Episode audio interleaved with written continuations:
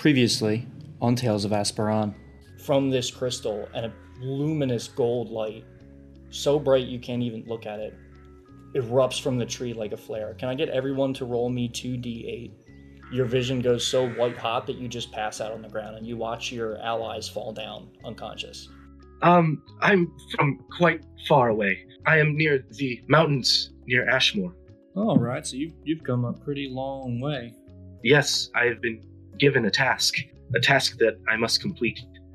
I will travel quite far. I do not know my end destination. And you kind of close your eyes and focus for a moment, and you feel the the pommel of this blade kind of get warm in your hand, which is a little unnerving because it's made of wood. Um, and you look down, and throughout the cracks in the bark, there's this kind of purplish light. And when you look, you see it kind of weaving through the cracks and the tiny micro fractures in this blade. And you watch as this kindling catches fire with like a teal, like a teal flame that spreads across the roots. And you watch as the roots start to wither and recoil and move away as this flame makes its way up all of the roots of this tree and slowly start to move towards the ceiling. And it roils across the ceiling. And you watch as all the vines and roots draped across the wall are cleansed of whatever this corruption was. Hello, everyone, and welcome to Tales of Asperon. If you're new to the show, we are an improvisational and collaborative storytelling podcast. Now, what does that mean? We sit down at our desks, pretend to be someone we're not, and record it all to share with you. Then, we put out an episode every other Friday. We're here to weave a tale for you to enjoy, second by second, line by line. And the best part of it all is that we have no idea what will happen next.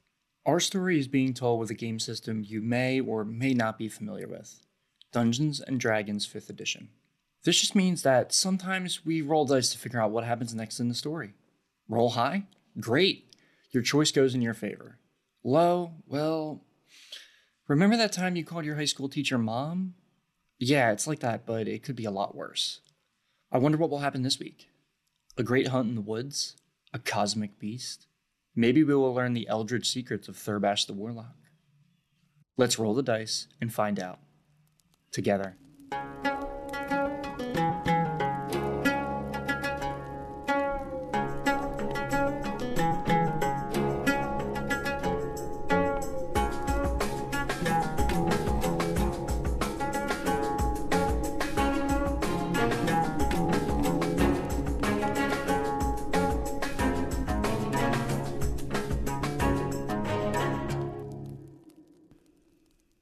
Tonight, our tale begins long before Thurbash encountered his heroic allies. Deep within the southern mountainous forest of the Ashmore Peaks, a small village of humans worship an entity known as the Great Tree, Lignere, known as the Great One of a Thousand Branches. Among his people, they say its roots span the entirety of the world and protect the living from the horrors of darkness. Though its devotion and following has dwindled greatly, reduced to a mere 31 humans living in peace in the forest. On this summer morning, Thurbash has left home with his brother in service to his people. Together, they have strayed a little too far from the path. Okay, so first things first, um, I have some Thurbash questions the point of these sessions is kind of flesh out um yeah like backstory backstory and yeah mostly where the character comes from and what their current motivation is. Okay. Or like what you know like the foundation of this type of person that we've been you know following along for seven hours worth of podcast yeah. show.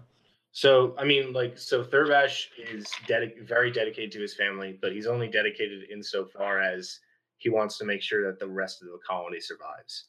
That that's where he draws the line. He doesn't really necessarily want to be stuck around hundred percent. Um, you know, especially now that he's given been given a quote unquote taste of freedom. He's exploring the world for the first time. Thurbash is the first person who's been like, I don't mind wandering a little bit farther. What was his family like? Not necessarily like organization, but like you know, mom, dad, siblings. Direct, yeah, direct family members. Yeah, like what? What was it like? Um, so Thurbash is from a family of three, uh, if I remember correctly. Yeah, there's four. There's four children, and there's the parent and father. Um, so father and mother, what do you imagine like what type of person do you imagine them like? So yeah, um, Father Thurbash, he's actually referred to as Father Thurbash. Uh, he's Felomir Thurbash the second. Um, he is. Uh, I, I imagined him as being stern, not necessarily like strict, like following the rules 100%, but he has a clear uh, kind of line in terms of this is when this is when I have to be like hard headed and stern and follow the rules appropriately. And then the other side of the line is this is where I can relax ever so slightly. But he's always kind of on edge. He's never actually like dropped his guard 100%. Like I imagine him as being somewhat co- close to uh, Ron Swanson. Comparative to like the other families in the uh, the Thousand Branches, the Thurbashes are known for being kind of not necessarily level headed, but the most kind of defensive amongst all the other families. Okay. Um, siblings. So uh, Thurbash is, uh, you know, he is the uh, the youngest of not the the actual youngest, but he is the youngest comparative to the rest of his his brothers. Yeah. So he, we have eldest Thurbash, which is Felomir the third, um, we have the middle child, which is the only child who doesn't carry the name uh, Felomir, whose name is Brack instead. And then we have the youngest, whose name is Jean, who's actually the daughter, the only daughter of the family. Um, so eldest Thurbash is kind of follows in his father's footsteps, being stern, being kind of like a we need to follow the rules, we need to do this, that, and the other thing. They're very he's a very um I would say like goal oriented character, but he likes to stay close to home. He doesn't like to explore. He likes the comfort of the family around him. So he's all about supporting the family and goals to support the family, um, which is why he wasn't one of the reasons why he wasn't selected to go on this kind of journey outside of the group so the, the one interesting part about like the people there is you're kind of highlighting the idea that the families have slowly dwindled. Like the the encampment where he lives used to be a lot bigger, and the numbers have dwindled. You know, there's only 31 people. Part of that 31 is like the elder generation, and they're kind of getting old for their age. So they grow up in an environment that's like you need to do things to help the other people survive around you, and if you don't do those things, bad things will happen. So it's a very kind of like there's consequences to every single action that you do. You kind of led me into this really nicely because you said his middle brother wants to hunt, and I kind of imagined Thurbash going on a hunt. The morning sun of this hot summer day is sweltering. A young man, human, rests his arm against a tree, surveying the woods ahead of him, searching for any signs of tonight's meal. On his back, a slender, curved bow rests, its string taut and fresh, ready for the hunt. After following these deer tracks all morning, the outcome is starting to look bleak.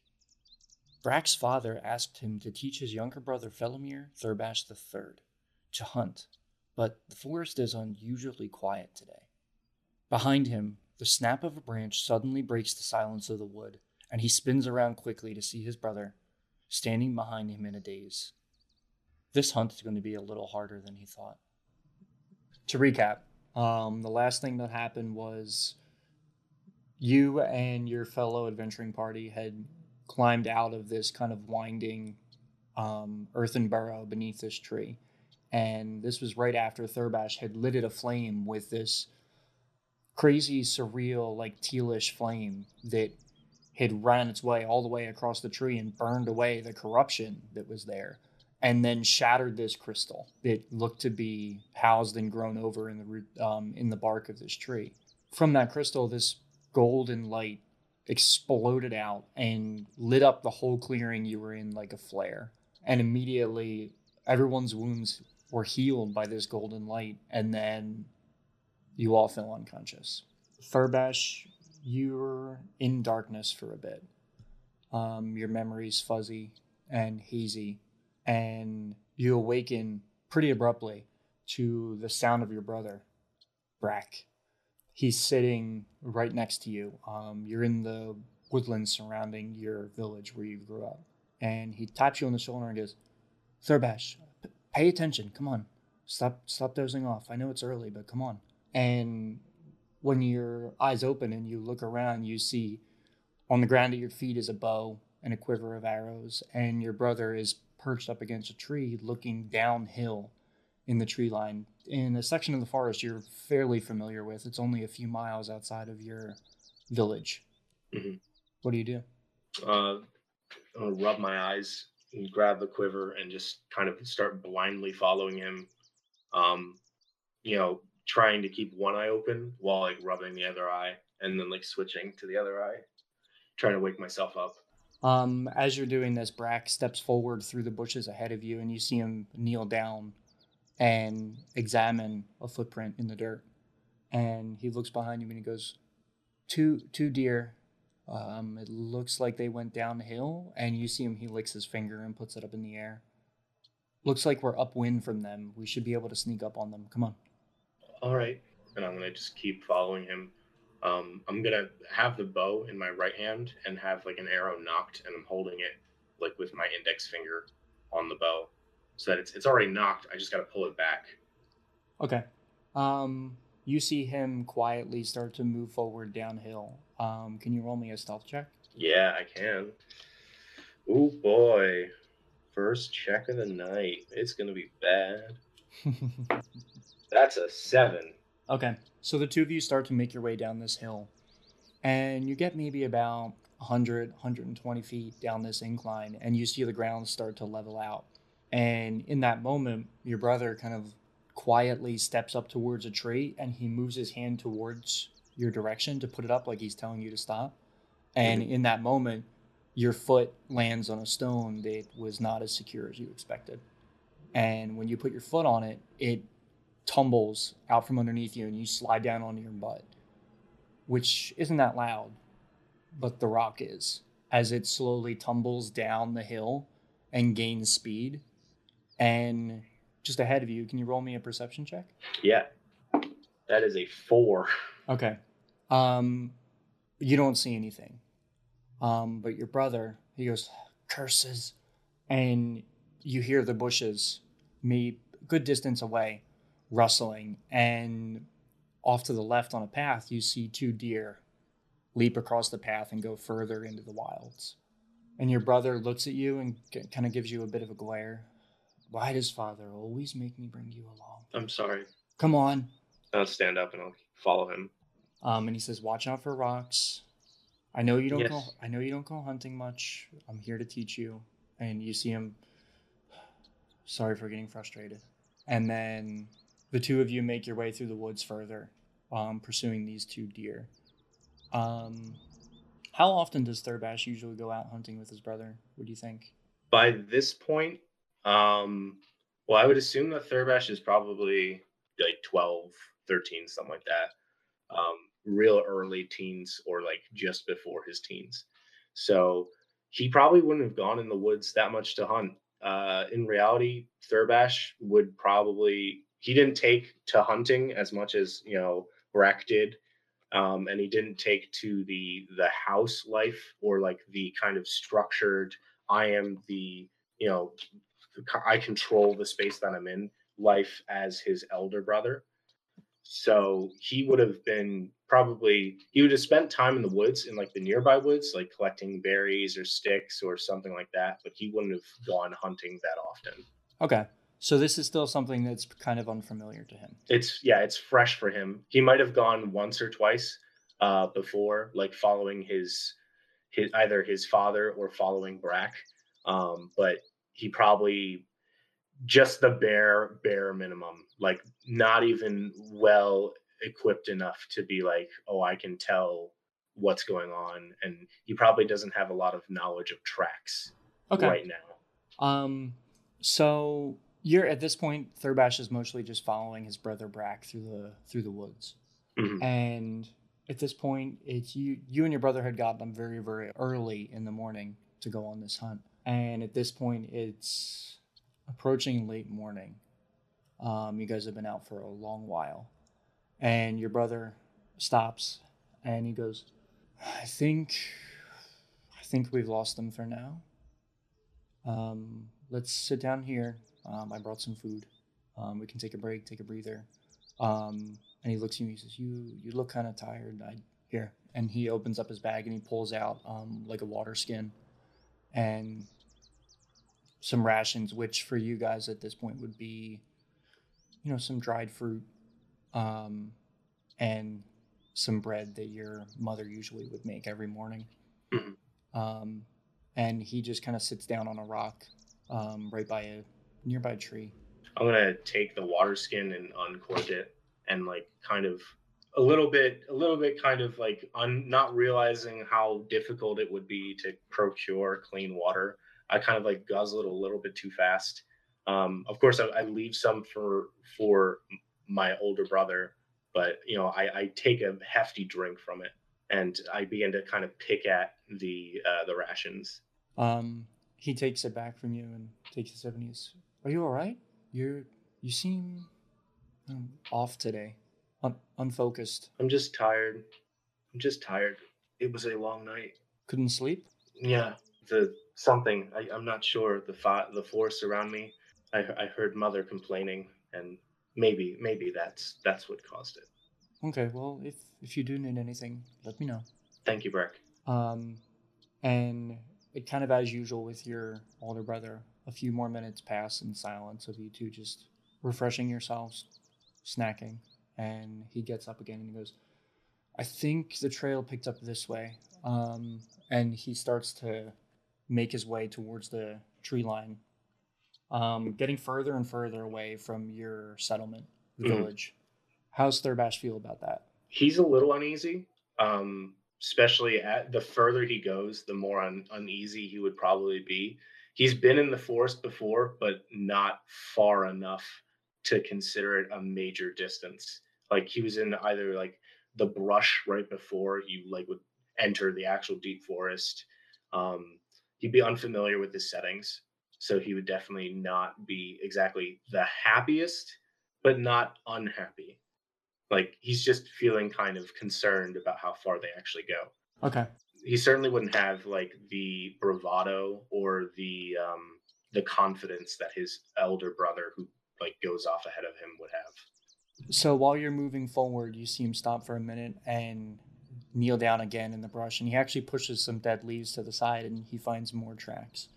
Because "These are still going this way," um, and he looks back towards you and he goes, "How how much have you practiced with your bow?" I practiced a fair amount um last time father yelled at me so i i spent a couple of days working on on my bowmanship i'm nowhere near as good as you Well, we we can change that. And he points up. You can see the the ground. You kind of made your way into this valley, like a lull. Um, it's very shady. The trees, the canopy is very thick, and he points over to this section of the forest where you can see there's a little bit of elevation. Um, it looks like maybe a natural stone outcropping. You can probably climb up, or your brother could. Um, and he says, "I think what we're gonna do. Could, do you think you can climb up there?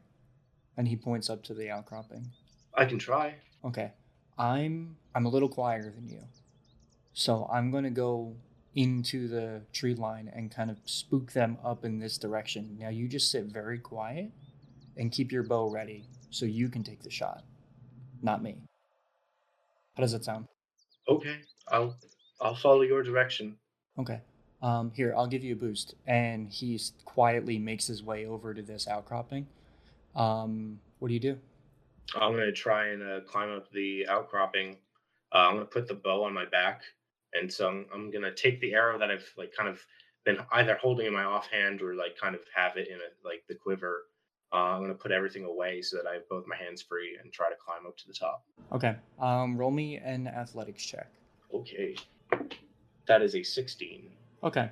Um, with your brother's help, you kind of reach up on this stone outcropping and grab grab a hold of some of the natural rock that's here, and put your feet in his cupped hands, and he lifts you up. And after a good thirty seconds or so, you've kind of made it the fifteen feet up to the top of this rock outcropping. And from up here, it's a spectacular view. You can see Um, ahead of you are dozens and dozens and dozens of tall oak trees, and you can see pretty far into this little valley in the woods where you and your brother have come to hunt. Although the canopy is thick, you can see shafts of sunlight kind of breaking through the foliage above and just illuminating patches and small clearings in this forest. And can you roll me a perception check? Yeah, I can. Do do do do do do do do do. That is a nine. Okay. Um, well, thankfully, this is easy to see um, because a couple hundred feet away, in a pretty clear like opening in the forest, you can see a shaft of sunlight breaking through and two deer, a buck and a doe, just kind of standing in one of the clearings. They're just looking around. It doesn't even seem like they're aware that you can see them. Mhm. And from here, you watch as your brother slowly makes his way to the far left.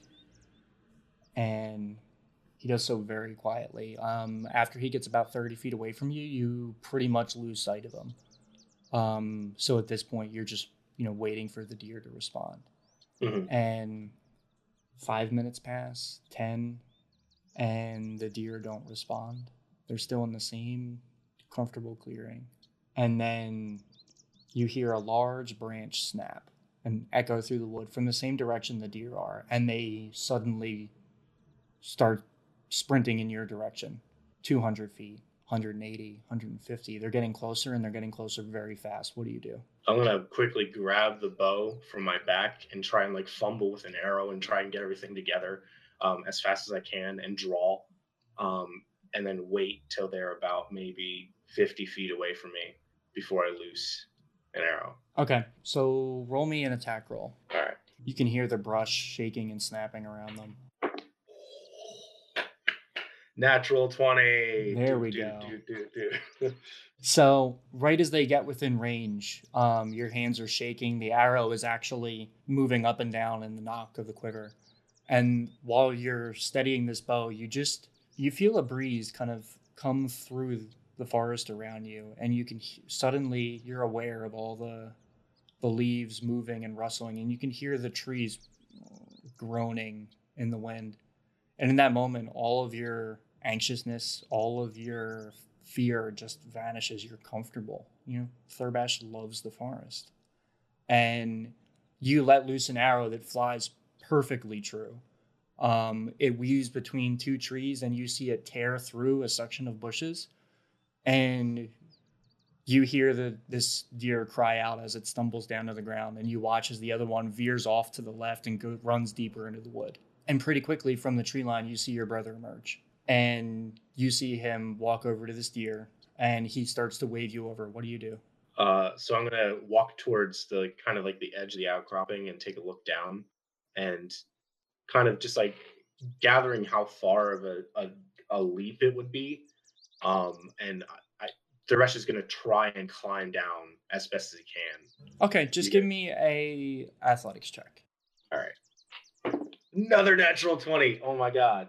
Um, maybe it's the confidence, maybe it's this like strange serenity that has come over you, but you deftly climb down this outcropping and you make your way over to your brother pretty quickly. And you see him leaning over this deer. The deer's breathing very heavily. And you you definitely hit it right in the side. Perfect shot. And your brother is holding um, a knife that you very clearly recognize it's your father's. Um, Mm. You've seen Brack take it with him every time he goes on a hunt. And he's mumbling prayers to himself and he waves you over very quickly. And then flips the knife over in his hand so he's holding the blade and he points it towards you. Your shot? Uh, Oh, okay. I'll reach out and I'll take the knife. Um, and I'll take the knife in both hands and kind of say the prayer that he was saying at the same time. Uh, say it kind of as clearly as I possibly can, but I'm obviously stumbling over my words because this is fairly new to Thurbash. He didn't even think he was going to hit that shot. I'm going to kneel down and kind of push it into the neck of the deer and drag across. Roll me a. You know, I'm not even going to make you roll for this just because of the um, the calm that came over you. Mhm. Um, and with this prayer, as you lower the knife towards it, you feel the knife in your hand become a little bit warm. Something that I guess this is your first time doing this. Yeah. hmm Um, something that's very unfamiliar to you, but you can feel the the delicately carved wood handle of this blade feel warm in your hands, and you see along the the lines and cracks of this old worn knife, you can see a faint teal light glow as you say the words, the prayer, and you finish off this animal in the most respectful way possible, the way that you were taught by your brother and your family and all the other priests that teach everyone how to live and how to respect the wilds. Mhm. And when you do this, the wind at your back dies down and the forest suddenly grows quiet. Um, and your brother Brax, that that was an amazing shot. How how far away was it? I don't know. Uh, Um, and he's like looking where the deer is up towards the thing, and he goes, "Did you thread it through that tree?" I don't. I don't know. Uh, I just. I just shot. I'm sorry. No, don't don't you apologize too much. Okay, look, help me. Um we're we're gonna take this here, get it to a you know, a little more open place and finish finish everything up and prep it to take it home. Okay? Are You, Okay. are you okay? Yeah. I know I'm okay. that was a lot. Um and your brother starts to grab the deer. He grabs the back legs and looks to you to help him. Then I'm gonna try and pick up the, the kind of the front legs and kind of like carry. All, like, it's a little awkward for you know. It's a full size deer for like a 12 year old kid. Mhm. So it's a little awkward how he has to carry it, but he kind of like bear hugs the front legs and like lifts it up like that.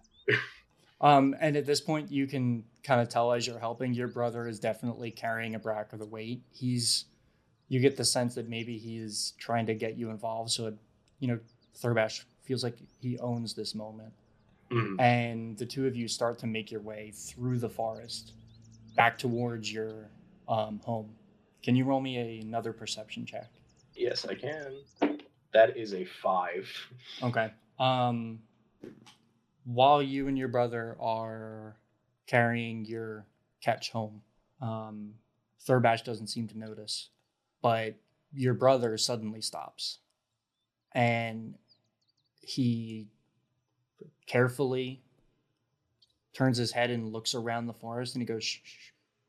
"You hear the sound of the bushes rustling, and you hear branches snapping, and then suddenly." you hear a terrible roar off to your right, very close in the forest. And your brother goes, Bear, drop it. Uh, just both arms. Yeah. Drop. Both of you drop the deer, and he just grabs onto your wrist and starts to run into the forest. Can you roll me an athletics check? Unless you don't follow.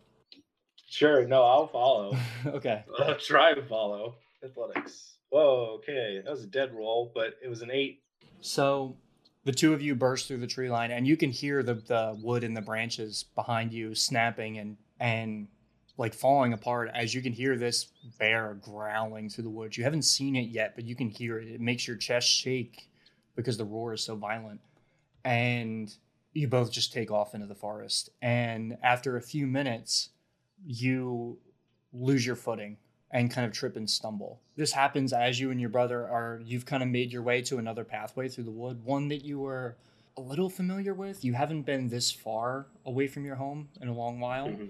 but off to your left, this pathway runs along. Um, I, I don't want to say ravine; that's not the right word. Um, but a, a good drop down into Mhm. another section of the forest below, and Like behind you, you can still hear the ground thudding, and you can hear the branches breaking as this creature follows. And as you and your brother round the corner, you lose your footing on a rock right at the edge of this incline, and you stumble and start to roll down this incline through the bushes as you tumble right out of your brother's grasp. What do you do? Uh, I'm going to be trying to frantically grab onto anything that I can, grabbing for rocks, um, sticks that I think are roots, grabbing for roots that might just like snap under my weight, just trying to grab and hold on before I fall off this like little ledge or or whatever you want to call it. Okay, roll me an athletics check.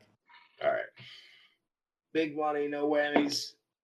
That's a big money. That's a 19. Nice. Okay. So you go tumbling over this edge and you kind of tumble and roll for about 10, 15 feet. It's not a sharp drop, it's just a very sharp incline. Mhm. And in the chaos and confusion of your rolling and tumbling, you manage to grab a hold of a root sticking out of the, the soft earth beneath you. And you come to a sudden halt as you feel all the muscles in your shoulder get strained just from the force of your sudden stop. dislocate my shoulder. Um, not necessarily, but it really hurts. And up top, you hear your brother go, Are you all right? I'm coming down. And he pushes the bushes aside and starts to climb his way down towards you. And then you see him start to, he carefully puts his feet on loose stone and roots as he starts to climb down this incline towards you. And you hear the tree line break as you feel you feel the earth right around where your hand is. You can see dirt start to flake off and tumble down the incline behind you as you presume the bear has made it to where you and your brother just were. And your brother carefully climbs down and then stops as you see the bushes above you part. And the police arrive. oh shit! oh shit! Hide the weed. Um, but you see the bushes part as you see the head of a massive black bear part its head through the um, brush, and there's something strange about this bear. First, its fur. It looks like it casts no shadow. Like you, you can clearly tell from where you're at, looking up in this stunned silence. It is a bear but almost like a silhouette of what a bear should be. And this creature, you hear it, and it turns its head down towards you and your brother. And in that moment, I think for the first time in a long time, you see your brother's confidence waver as he quickly tries to drop down closer to you and he loses his grip and tumbles down past you, down this incline. And can you roll me an athletics check? yeah, I can. Ooh, that is an 18. Um, as your brother tumbles past you, you reach out and grab him, and the two of you are kind of dangling on this harsh, harsh incline. And um, you see the bear, this massive, strange bear, look down towards you, start to snarl, and slowly climb its way down. What do you do? I'm gonna look up at the bear, look down at my brother, and have like a split second of like true panic. And then I'm going to let go of the root and push with my feet so that we go tumbling down. Okay. Um, I think we can resolve this with an acrobatics check. Okay. That is a six. Oh, okay. You just made a very good decision. Oh, that, not a very good decision, but a very strong narrative decision right now. So you dig your feet in to the soft earth of this steep incline and push off and let go. And you feel all the muscles in your shoulder that was hold, now holding the weight of both of you suddenly relax. The pain starts to subside a little. And then it's replaced with a different pain as you and your brother together tumble down this steep incline. And during this fall, that is the last thing you remember. Hey there, listeners. So, the birds around my apartment today are super loud and noisy, so please excuse any you may or may not hear in the background of these recordings. Um, let's just say that I'm recording this in a forest, underneath a small log, and you know, there's some deer watching. Anyway, speaking of birds, we've finally learned how to tweet better. So if you've enjoyed the show, check us out on Twitter at Tales of Asperon. Um, we've been recently posting show updates and just general tabletop stuff. We started doing this thing called Follow Friday, where every Friday we use the Follow Friday hashtag to call out a bunch of other really great D&D podcast creators that could use your support. Everyone that I've tagged, I have personally listened to, and I can guarantee you they're all fun and great and unique in their own way. So if you want to learn something new or find a cool show, check it out. You can find us in a bunch of other places too, which we laid out for you on our website, www.toapodcast.com. There you can find all the cool stuff we're working on and all of our community pages and, you know, where to watch the show. Finally, thanks and shoutouts. As usual for this episode, we've used the awesome power of Sword Coast Soundscapes ambient mixes. You can find them on Bandcamp and YouTube. I'd also like to give a shout out to Top of the Round podcast. If you like mysterious antics and phenomenal ambience, check them out. Their producer and rogue, Nikki, introduced us to a ton of wonderful shows and kind of helped us feel out this whole Twitter Follow Friday thing, which has been a phenomenal boost to the show's potential. Thank you so much. And I think now it's about time for me to get out of your hair. As usual, we release episodes every other Friday, so I'll be seeing you again on July 19th. Enjoy the show. As sometime later, your eyes open, your head is sore, it's spinning, your chest hurts, your throat is raw, and you can feel all the cuts and scrapes on your arms and your back are flaring with pain. And looking up above you, you can see that you both have tumbled to the bottom of this steep, steep incline. But the forest looks very different than it did from up top. Looking around you, all of the, the greenery and the bushes and the trees, and which would normally be these varying tones of green and brown and woody, you know, earthen tones, have been replaced with something much stranger. All of the trees, their bark is a wine red, and their leaves are a vibrant teal. And the soil at your feet, that you can, your face is right up against it. It's a mixture of brown and this deep, deep purple. And you can see the grass around you is similarly toned to the the trees. It's like a vibrant wine, like red color. And it suddenly dawns on you. How much has Thurbash heard of the Sylvan Wood? He's heard uh, not a lot. He doesn't know how to fully because he all, what he does know is every single time he talks about going deeper into the wood, people are like, "There's a line that you can't cross. There's like a part where you can't go, and if you end up there, you'll know you shouldn't be there." so it's just vague enough that it's like, okay, wherever you are, you shouldn't be there. But it's also very, very specific because the people who have been in the Sylvan Wood know exactly like it is strange enough that you will know you're not supposed to be there. I love the idea that the Feywild doesn't have boundaries that make sense, or like the Sylvan Wood, because it's kind of, at least in my world, I imagine it as an extension of the Feywild, like a place where the Feywild overlaps with the real world.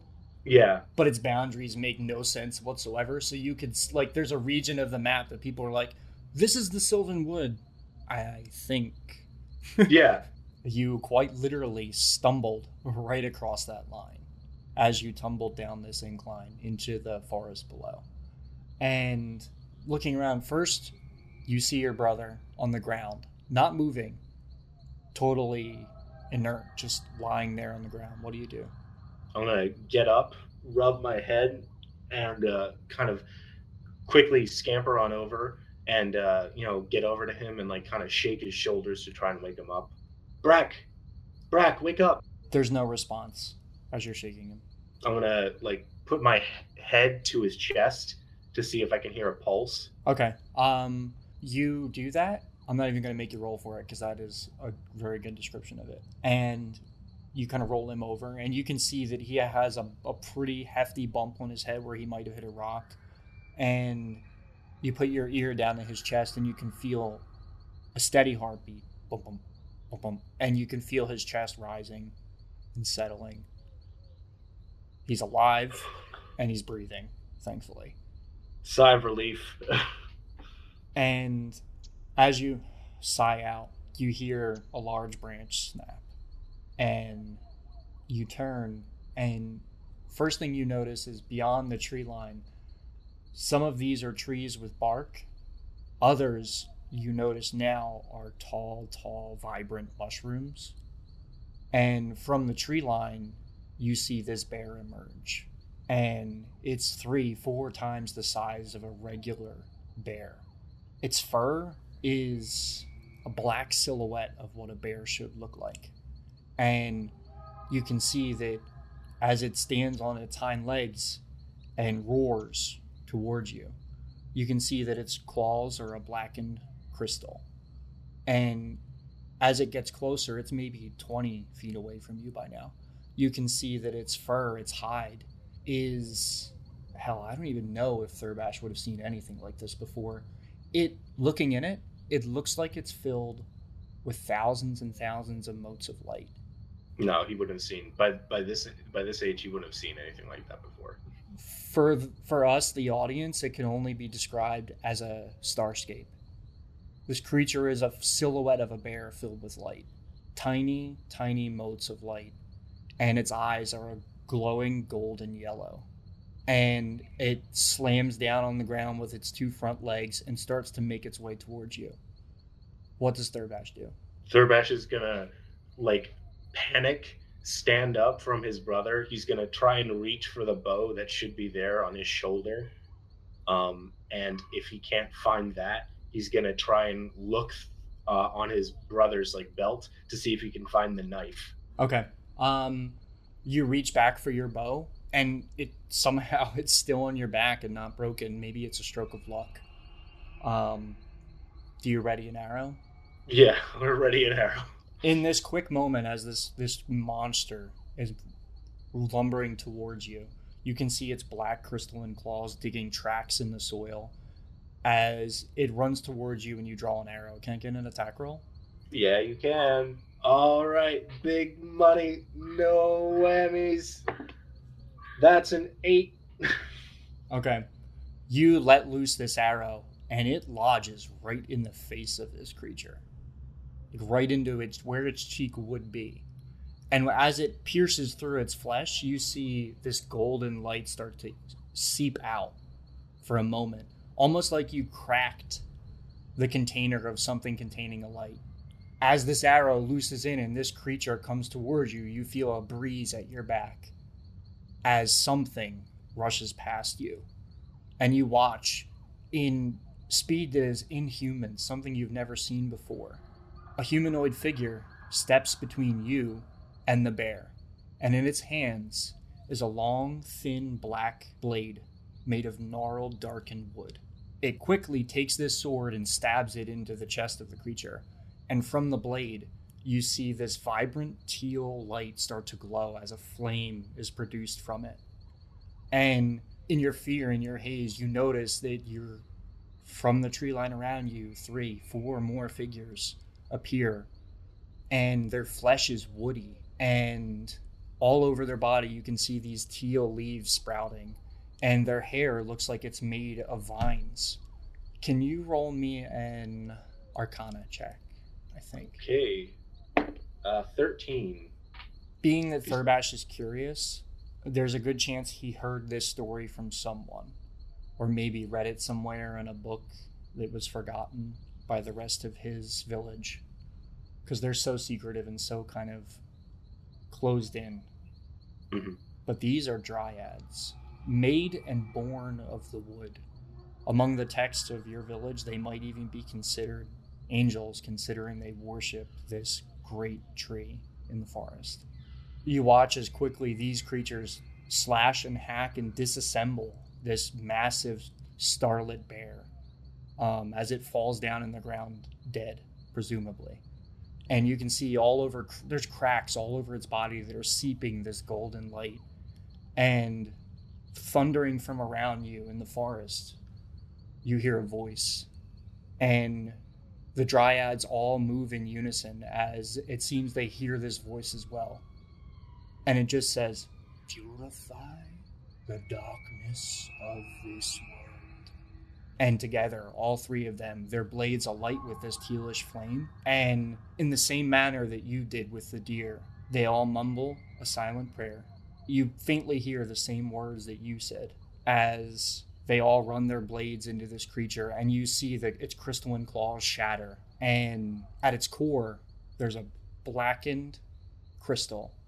As you see all this starlight this silhouette just get pulled into the crystal as it falls down onto the ground. You hear the voice once again say destroy the artifact and a dryad reaches down and picks up the crystal and shatters it in their hand and you watch a golden light burst from this crystal and your vision goes black and Thurbash awakens in the clearing with the dragon and all of his allies unconscious around him and he realizes that that voice that was the first time that he heard the great one of a thousand branches. it's great. um what does Thurbash do when he wakes up Uh, he'll kind of slowly perk up, open his eyes. Um, is he the only one awake? He looks around first to confirm that he is the only one awake. Um, around you, you can see Alea stirring slightly, and Tedward is starfished with the book just sitting on his face, flapping a little bit, like slapping his cheeks. Mm. And Haley is like, Yeah, just he's- dead. He's Haley's- comatose. Also unconscious as well, and he's actually lying on the ground next to this dragon that you Hmm. had to, had subdued. um he's gonna look around to see if there's like because he has no idea how long he's been here he Mhm. knows that he passed out but he doesn't know what happened in the interim um and he's he just kind of looks around and kind of like slumps on the ground like sitting on the ground just like okay what do i do now Um, and as you say this out into the clearing, you hear your voice echo, and almost as if the forest responds, you feel a gentle breeze at your back, and you notice on the ground at your feet is that blackened, needle like wooden blade. And when your attention is finally focused on it, you watch as it bursts aflame or with that tealish colored fire and coalesces into your hand and vanishes. Now you got your pact weapon. yeah